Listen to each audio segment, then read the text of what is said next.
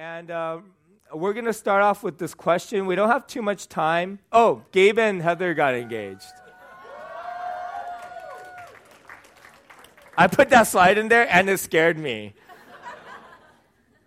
All right, so what's the what's the largest debt or favor you've ever owed someone? Or what's any any favor you've ever owed someone I, or debt or anyone ever owed you. I remember when Tupac died in eighth grade, um, Machiavelli came out. If you like, if you like placed the word, letters, sp- spells "I am alive." And me and my friend had this bet that if Tupac was really alive, I would owe him twenty bucks, and if he was really dead, he would owe me twenty bucks.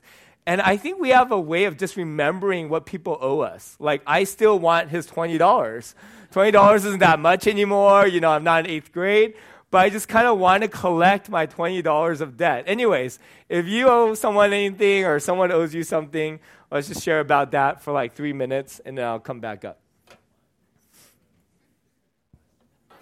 All right, because of time, I lied. I just give you one minute. Uh, anyone have good mafia or loan shark stories? Because that's what I'm interested in. No? Oh, man. I was really hoping for that. All right, we're going to go into our passage today. Uh, Romans chapter 12. Again, every time I want to recap, it says a big therefore in Romans chapter 12. And that's a transition between all that God's done for us, how He's paid our debt, how He sent His Son to die in our place, how He gives us righteousness and forgiveness. And now the therefore, in view of God's mercy, right, the summary, the little phrase that summarizes 1 through 11 is supposed to inspire and allow us to live completely differently. Romans, at the end of Romans 12, it talks about forgiveness. And not only forgiving our enemies, but loving them, being kind to them, giving them food and shelter when they need it. And then that almost feels like a juxtaposition to the beginning of chapter 13, where it talks about government. It's almost like it was forced in there. How, how do the two relate?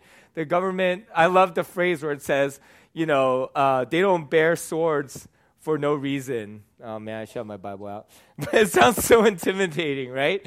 And um, what Paul is saying is that as a Christian, we have this personal obligation to forgive and to love our enemies. But the government has a secondary ob- obligation or another obligation to punish evil. And the two are actually compatible, meaning if someone wrongs me in a, in a legal way, right? If they slash my tires or throw a brick through my window, I, as a personal Christian, my obligation is to forgive them. But as a, as a citizen, I can still report them to the police and allow the judicial system to take effect. Both are within God's will. But then here he makes another transition, and he talks about the legal system in restraining and punishing evil. And then he makes this comparison or this, um, he kind of flips the coin and he says, the government and its laws are about restraining evil, but as a citizen of another kingdom, of this Jesus kingdom, we are not only to follow laws that prevent us from harming others, we're supposed to do good and love our neighbors, which is different, right? As Paul says, you, you can't put love into law. You can't force it. And yet, as we live in this other kingdom, God gives us this commandment to love. So, how does that happen? In verse 8, it says, Let no debt remain outstanding except the continual debt to love one another. For whoever loves others has fulfilled the law. The commandments you shall not commit adultery, you shall not murder, you shall not steal, you shall not covenant, covet, and whatever other commandments there may be are summed up in this one command love your neighbor as yourself. Love does no harm to a neighbor, therefore, love is the fulfillment of the law. We're just going to walk through this verse. We don't have that much to tackle today. And uh, I've highlighted the section we're going to talk about. So, first, we're going to talk about what it looks like to be indebted to each other in love. You know, again, when we think about the debts that we owe someone or someone owes us, it, it, can come up really quickly, especially when we see someone like, oh, my friend Daniel, eighth grade, 20 bucks, Tupac, right? And Paul uses this word quite a bit. Uh, in Romans chapter 1, verse 14, obligation and debt has the same Greek word. He says we're actually debt, indebted to the people around us, whether Greek or non Greek, wise or foolish, to share the gospel. So the gospel puts us into debt to those around us. And then in Romans chapter 8, verse 12, he uses the same word. He says we're indebted to live by the Spirit instead of the flesh. We're indebted to live a holy life because of the Spirit of God that indwells us. And here again in Romans chapter 13, he uses the word debt. He says that when we need to have a continual debt for the people around us, that we owe them love. Pay off all your other debts, uh, kind of flowing from this little section about government, right? If you owe taxes, pay taxes. If you owe honor and respect, pay those things off. But allow debt to be ever continuing and ever remaining in your hearts. I think that's a really big obligation. That when I look at you, I'm indebted to you. I am to love you. And it's supposed to be a continual debt. And I think about the times in my head, in my mind, where I'm like, man, I'm done with this person. You know, like I've given everything I could, or I've already loved them more than beyond myself, and now I'm just going to cut them out of my lives. I'm done. But Paul says that we are to continue in debt for one another, continue forever to owe each other debt. And so, where does this debt come from? It doesn't come from the other person, because if it did, I would be able to pay it off. Well, I've, I was really wrestling with this concept of debt to the Lord and the free gift from Him. Like, I had a hard time reconciling how the gospel is a free gift, how His love is a free gift, and yet we owe others the gospel and love and we owe holiness to the Lord. I actually, it actually confounded me to a point where I'm like texting all of my some of my mentors, right? Like, can you explain how debt and free gift are compatible? And I thought about Romans chapter 18. Paul, uh, Jesus uses this parable, and I'm going to give you it to you in a contemporary version. So, this king, um, he's starting to collect debt from all of his servants and one of his servants owes him millions of dollars, right?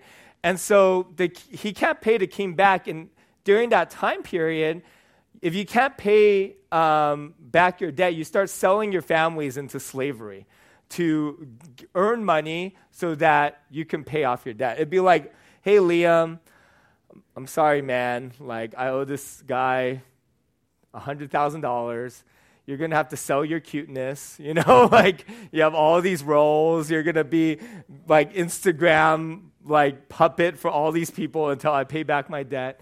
Um, so, but the king, he has compassion. This guy pleads for mercy and he has compassion on him and he says, "You know what? I'm going to forgive you of your debt. I you don't have you don't owe me a dime. After after owing me millions of dollars, I'm cleaning off uh, all of your debt." He walks out he sees another servant appear who owes him like a minute amount of money, right? It says it grabs him by the throat and demands this money and threatens to throw him into prison. The king hears wind about this wicked servant and he, and he goes to him. He, he calls him and he says, You evil servant, I forgave you that tremendous debt because you pleaded with me. This other servant pleads with you. It, it, uses the same words, right? That he pleads for mercy. And it says, um, Shouldn't you have mercy on your fellow servant just as I had had mercy on you? Then the angry king sent the man to prison to be tortured until he paid his entire debt. In verse 35, extremely sobering, it says, That is what my heavenly Father will do to you if you refuse to forgive your brothers and sisters from your heart. Man, we need to forgive people. Um, that's, that's serious. I think when Paul refers to this concept of debt, he's saying that the gospel, the enormity of how we found God, how he's pulled us from our sin, from eternal condemnation, and brought us into his family by laying out his son on the cross. When we feel the weight of that, when we're humbled by the grace of that, we are compelled, if we really get it, if we really get what the gospel does in our life, giving us sonship and daughtership, bringing us eternal security, we will give that away to everyone else around us. When we understand how God has forgiven every evil thought, forgiven our worst sins, has taken our shame and put it on himself, we will forgive everyone else around us. And it, it will be easy when we see the cross and the debt that he paid. Or if it's not easy, we will still feel the obligation to do it when we get the cross. And in the same way, because he first loved us, we are to love as well. We are indebted to love those around us. And and I think what Paul's saying is that this debt, this obligation, is a testament that we really understand his love, his forgiveness in the gospel, that we really get it. You know, the servant understood that his debt was forgiven, but he didn't understand the kind of mercy and grace that was extended. And so it wasn't transforming, and he didn't he didn't really receive the true magnitude of what the king was doing. And so he didn't give it away. So if the gospel is cheap, if Jesus' love is cheap, if the Spirit feels cheap to us, we aren't, it's not going to transform us. It's not going to cause us to live differently. But if we're humbled by it, if we stand in awe of it again, if we see this God King who comes to earth and says, Hey, you deserve the nails, but I'll take it. You deserve the sin, but I'll pay for it. Something deep and transforming happens to us. And us forgiving others, us loving others, us living a holy life is evidence to that. And then he says, For whoever loves others has fulfilled the law. The commandments you shall not commit murder, uh, adultery, you shall not murder, you shall not steal, you shall not covet, and whatever other commandments there may be are summed up in this one commandment love your neighbor as yourself. Love does no harm to a neighbor, therefore, love is the fulfillment of the law. There's this, there's this concept that all of these laws are summed up by these two laws. And that's what uh, Paul is saying here. Oops, let's see, right here. It says, it, it, the 400 laws in the Old Testament, the 10 great commandments are kind of a summary of it. It takes all of these 400 laws and it puts it in like cliff note form, right? And then and then this idea of loving others and loving God is the summary of those 10 commandments. So if you like put the 400 commandments together and you put a plus sign on all of them, right? The sum, the equal sign is loving God and loving others. That is the summary of all these other commandments. But I ho- also hope that you feel the weight of loving God and loving others. That there's a moral code behind it. That it encapsulates, it includes the justice, the mercy, the truth telling of all of these other commandments, right? Love isn't just this fickle thing like um, emotion or support or unconditional affirmation. No, there's the weight of all of the other commandments um, undergirding this commandment to love. And when we look at the commandments, you could kind of divide it up into two categories. Uh, all of the commandments fall into the ga- category of others, right? Loving others, caring for others, not harming others. Or it falls into the category of loving and worshiping God. And then under these two categories um, are two more categories. The first category is the law. And the law in general speaks of, in terms of, ne- of negatives or what not to do, right? Don't build other idols, don't steal, don't lie. But why love fulfills the law is because love tells us not only what not to do, but it tells us what to do. That's why it fulfills the law. That's why the law is unnecessary when love is in play, because it goes beyond not harming your neighbor. Instead, it does good to it. So I can't lie to you. If I'm telling the truth to you, I am automatically not lying to you. That's what love does, right? Or if I love you by giving generously, I'm automatically not stealing from you. So love isn't just not harming someone, love is going beyond that, is actually doing the opposite of harm, doing good. And that's what God, you know, wants us to do. To love our neighbors as ourselves. You know, this idea of loving our neighbors, um, I think it's a throwback to Jesus when he talks about the great the Samaritan um, on the road, right? He's walking down a road, he gets jumped. They, the robbers uh, take everything from him and they beat him to the ground. And Jesus is answering this Jewish man, Who is my neighbor? And he points to this Samaritan and he says, Everyone else walks away. All these I'm sorry. Okay, let me start this. Let me start this whole thing over. Okay, so I remember the parable now. Okay, so this man asked Jesus. This Jewish man asked Jesus, "Who is my neighbor?" And this Jew walks down the road, and he gets beaten up. Um, he's left for dead, and all of these other Jewish religious leaders walk by him. And if you look at the parable, they're actually walking to worship. They're actually walking to Jerusalem to worship God. And they see this man who's bloodied, and they know, man, if I touch this person and help him, I'll actually be unclean and unable to worship God. So they leave him on the side of the road. Then the Samaritan, huh? He's like an enemy of the Jew, right? They hate each other the Jews would actually call the Samaritan dogs. They, they hated the Samaritans more than any other race because the Samaritan was this blend of the Jewish religion with heathenistic religion. They were like, they were like a Jewish cult, if you will. They, they, they, the Jews felt like they were constantly blaspheming God. But this Samaritan has compassion on this Jew. He stops for him, he bandages him up he puts him on his own donkey. He drives him, he, he drives, he walks him to an inn and he says, Hey, um, let him stay here. Dr. Ken, do surgery on him. I'll pay you whatever is necessary.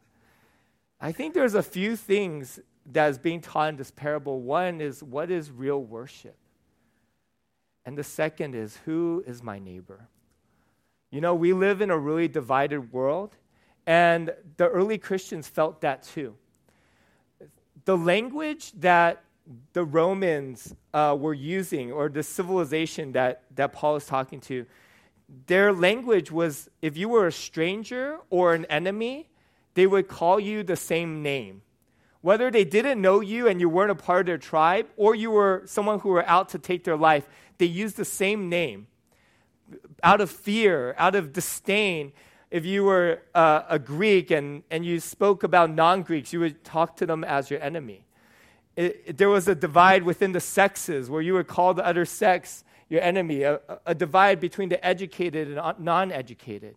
There was this great chasm between people and their civilization. And man, when I look at the US, I would say we're like a mirror of that, right?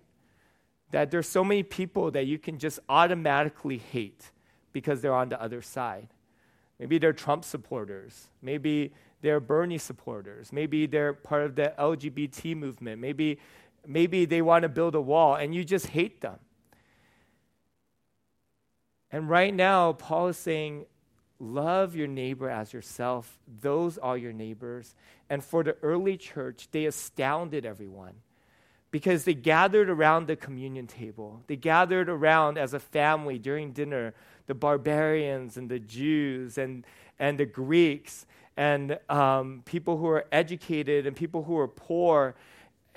Everyone sat around the table, and the world looked at them in awe, but they understood they were family. And they lived out loving your neighbor, not just a man or woman across the street, not just a person in your own tribe or people you connect with easily, but those that you would naturally hate you now love because Christ has loved you. That when you, you were his enemy, he laid his life down for you so that you can be family. And when we get that, we do the same for our neighbors. You know, when I think about Renew, I love our community. I'm just going to speak directly just to us. When we look at this passage, here's what comes to mind for us, for our family, all right? We have an amazing community. And if you're not a part of it, jump in, go on Facebook, go rock climbing, go hiking with us, go watch Wonder Woman in Zach form, you know, like and and it's more than the events we hold. I think this idea of for imperfect people only has penetrated into who we are. And I hear that all the time. That we're a community that really loves each other, that, that knows each other's story, where you could drop your mask and really be you. And oftentimes, when someone's sharing their pain, there's other people who come around and say, Hey, I want to walk with you in it. I don't want you to be alone. I'm going to be with you. And I hope that we don't take that for granted. It's, it's really special for me to see like our preview service of you know, 300 people, and I'm like, I'm a guest preacher at my own church. I don't know any of these guys, right? And then a year later, to have strangers really become family the way that Aaron articulated. And yet, there's, I, I was meeting someone for coffee, and I think we feel this as well.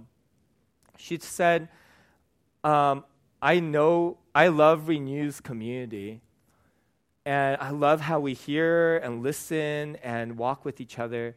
I love how we hang out all the time, like every day for some of us. But she asked this question. She said, But is that it? And that hit me. Is this it? If you're in the middle of the Renew community, I wonder if that's a haunting question for you too. Is this it? Us hanging out every day, us sharing meals, us going climbing. I would say that we need to think about our community. We, we love it, and yet it, the purpose of it is to fulfill these two commandments. Is to say, hey, when we come together, are we loving God more? When we come together, are, are we loving others more? You know, the idea of fellowship when we grow up, it's like, let's get in a room and play games and worship and like just be family. But back then, when Paul uses the word fellowship, he's thinking about it in a military term. It was brothers at arms in the trenches taking over another village, right? It was this advancing. And he says, when you're fellowshipping, you're coming together, there's relationship and family and brotherhood and sisterhood that forms but for the purpose of kingdom advancement, for the purpose that other people would know him. And I wonder in our friendships, are we loving God more? And are we loving others more? I'm going to get super practical. I hope that you'll borrow some of these lines.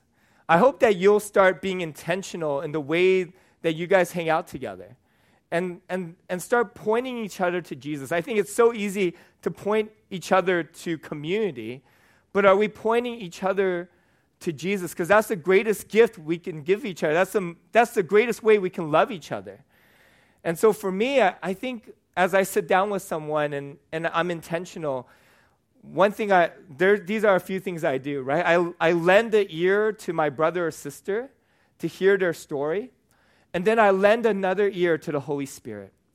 I lend another ear to Jesus. You know, Chrissy wrote this amazing line. I, am sure she borrowed it, maybe, or invented it. It says, what is Jesus praying for you right now? Because we know Jesus is our intercessor.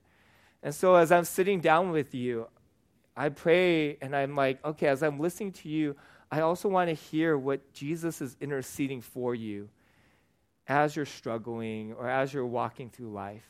And how can I speak that over you, right? Not just my wisdom, not just my empathy, but how can I be a voice for the Spirit into your life? How can I allow you to find Jesus in your journey, right? As you're going through something, how can I show you like your journey isn't void of Jesus? And let's look for him together as you're sharing different things in your life, as you're go- walking through depression, as you're looking for a job, as, you, as you're talking to me about a girl you like. Where's Jesus in it? And I, I hope that you do that for each other, that you would point to Jesus, and that every moment would be a, a moment where you could discover another facet, another texture of Jesus' love. This has been my prayer every day for a while. God, I pray that today I would discover your love. I pray that in this moment I would find your love and that I would find it not only in the best moments, but in the hardest. And help me as I sit with Johnny to help him discover your love in, in when I'm giving him this perfect set and he just slams it, right, on someone. Where's your love there? How can I speak compassionately um, truth into their framework and perspective, as someone's sharing their life with me, is there something that they're believing that is untrue? That is so not loving in our society, right? In our culture, loving is like this unconditional nodding affirmation, like, I'm with you, I empathize, I support you. Okay, let's do that. But let's not support someone's lies, right? Let's not support a lie that Satan has spoken over your brother and sister. I've seen that. I've seen people nod at lies. I'm like, no, no, that's a lie. like, do we know the word of God enough?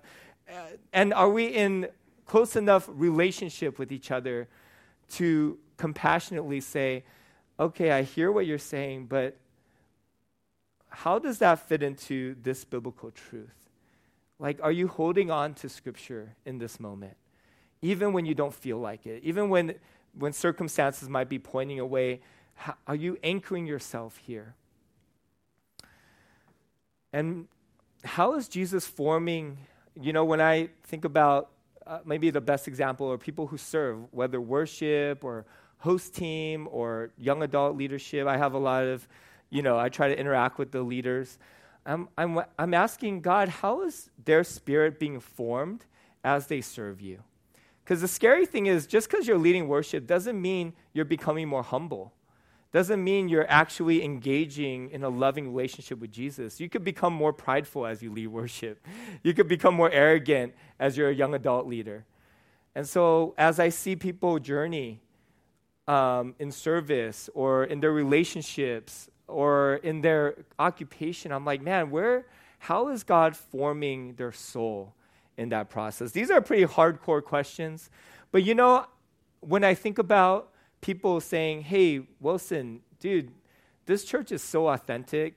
I want to thank you for that. I always say it's not me because it's not. I can't make this church authentic. Let me tell you, I've tried to do in other areas. Uh, realms and I can't, I can't do it. I could kind of talk about it. But it, it's each of you that has made this church a family. It's each of you that has made this church a place where people can have authentic community. But it's also each of you that will help us pivot this community into pointing to Jesus more as we're together.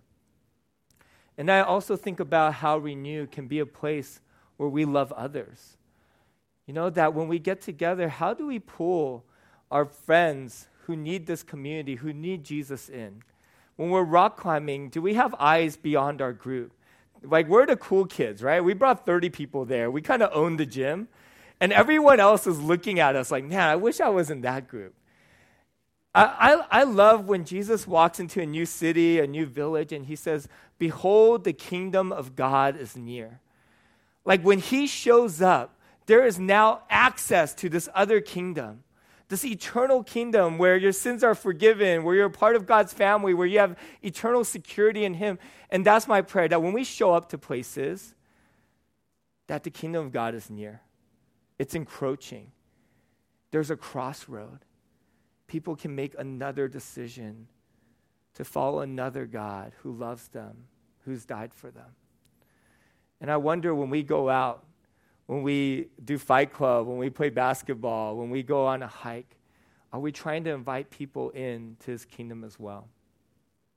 You know, at the end of the day, that's our that's our core value and vision. That's why we exist, right? Our church exists to make followers of Jesus through missional communities that display the gospel through words, life together, and sacrificial love. One of our core values is that we would be a church where every small group is a mission team, every member is a missionary. I hope that we would hold closely to that. You know, when I go uh, play volleyball, I I try to think of myself as a missionary to my volleyball crew. And, um, and God's opened some really cool doors, but I also, also I get intimidated. A lot of these some of the guys I play with are older than me, more, you know, like ex firefighters. Um, some of them are millionaires, you know, they're like, oh, I'm to buy a $2 million house here. And I'm, I'm like, oh, I, going to buy a, a, a, new shoe. You know, like we're, we're both financially stretched. Yeah. And, um, but I've just been praying, like, God, how can I be a missionary? How can I introduce spiritual conversation where it's not awkward? And so um, I started hanging out with people and saying, they all know I'm a pastor, you know, and I'm like, hey, I'm preaching a sermon on forgiveness. Can you just talk about like how hard it's been for you to forgive someone or who it's who you have forgiven and so on and so forth? So I just start these conversations, you know, and then the next day, one of the uh, next week, one of the girls, she's like, hey, how was your sermon? And so I drop my podcast in this thread, and then she says, OMG, just listen to your sermon on forgiveness, very touching and powerful. It's been great playing with you and getting to know you on the volleyball court. I hope to get to know the Pastor Wilson side of you too. And I said, Oh, thanks, Emily. Really appreciate the encouragement. Um, one of my other friends, I, I saw her and, and we got to talk as a, as a thread. And people just kind of share their lives. And I dropped my forgiveness sermon on her, on our other thread, you know? Um, and she said, uh, Just finished listening to your podcast sermon. Wilson during my boat ride. Um, wow, thanks so much for sharing and the, time, the timeliness of it all. Your story about Michael was amazing. At the end of the sermon, I prayed along with you to help me forgive. Um, and I, man, I'm just one guy on the volleyball court, you know? Um, there's another guy who stopped and said, Hey, like, my, my wife's going through a surgery. And I just, I know like God answers your prayers. Can you just pray for her? And all I want to do is just be a missionary to people where I'm at. I'm one guy. You're 30 people at a rock gym. You know, you're 20 people downstairs playing basketball. You're 15 people hanging out at a restaurant. What can you do? How can you be a mission team? And, and when I think about our community, um, and someone's saying, Is this it? Us just hanging out every day and having fun. No, it's not. It's not. Love God more. Break out the guitar. Start worshiping. Start praying for the missionaries. Start praying for Kelsey. Just randomly. When Winnie was had her last week, you guys all stood up and prayed for her after lunch. You know, the basketball team, someone passed away. All of you guys stopped before the game to, to pray for, for their team and people who are grieving.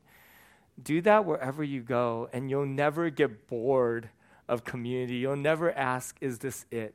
when someone else gets invited into the family, when uh, someone else uh, is loved and joins the table who is different from us, but has found Jesus too. You know, the early church, that's what they were known for. Um, and I pray that at Renew, we'd be known for that as well. You know, um, again, when people say, hey, Wilson, thanks for building out this authentic community, I know it's not me. I know it's like Patrick and Katie, right? And Lisa, Jonathan. I know it's, um, it's, it's all of you guys, Danielle. And when I hope that people come and say, um, man, your church really points each other to Jesus. Your church is always looking out for neighbors, to love them, to bring them in. You guys have defined neighbors way beyond your reach to foster kids. You guys have found neighbors in Iraq and loved them and ministered to them. I want to say that's not me. That's Rachel. That's Kelsey. That's Johnny. That's the eight people who want to go to Royal Kids Camp. That's our community. This morning, I just want you to own this because it's up to you. It's up to you to say, I want to create this culture where we're not just a community, we're a community that points to Jesus and challenges each other to look and be like Him. It's up to you to say, I want to look around and ask who's not here and who can we invite in and how can wherever we go, we are also a mission team. God, we thank you so much for your word. We thank you for being our Savior and inviting us into this beautiful family. I pray that we would love because you first loved us. This morning, as we take communion, let, there, let, let it be humbling. Let us feel the debt that you've wiped clean in such an enormous way of scandalous sacrifice. And let us not just stop in receiving, but feel the debtedness to those around us in love, in sharing your gospel, and living a holy life. In Jesus' name. I would love for you guys just to uh, take communion as we go into worship.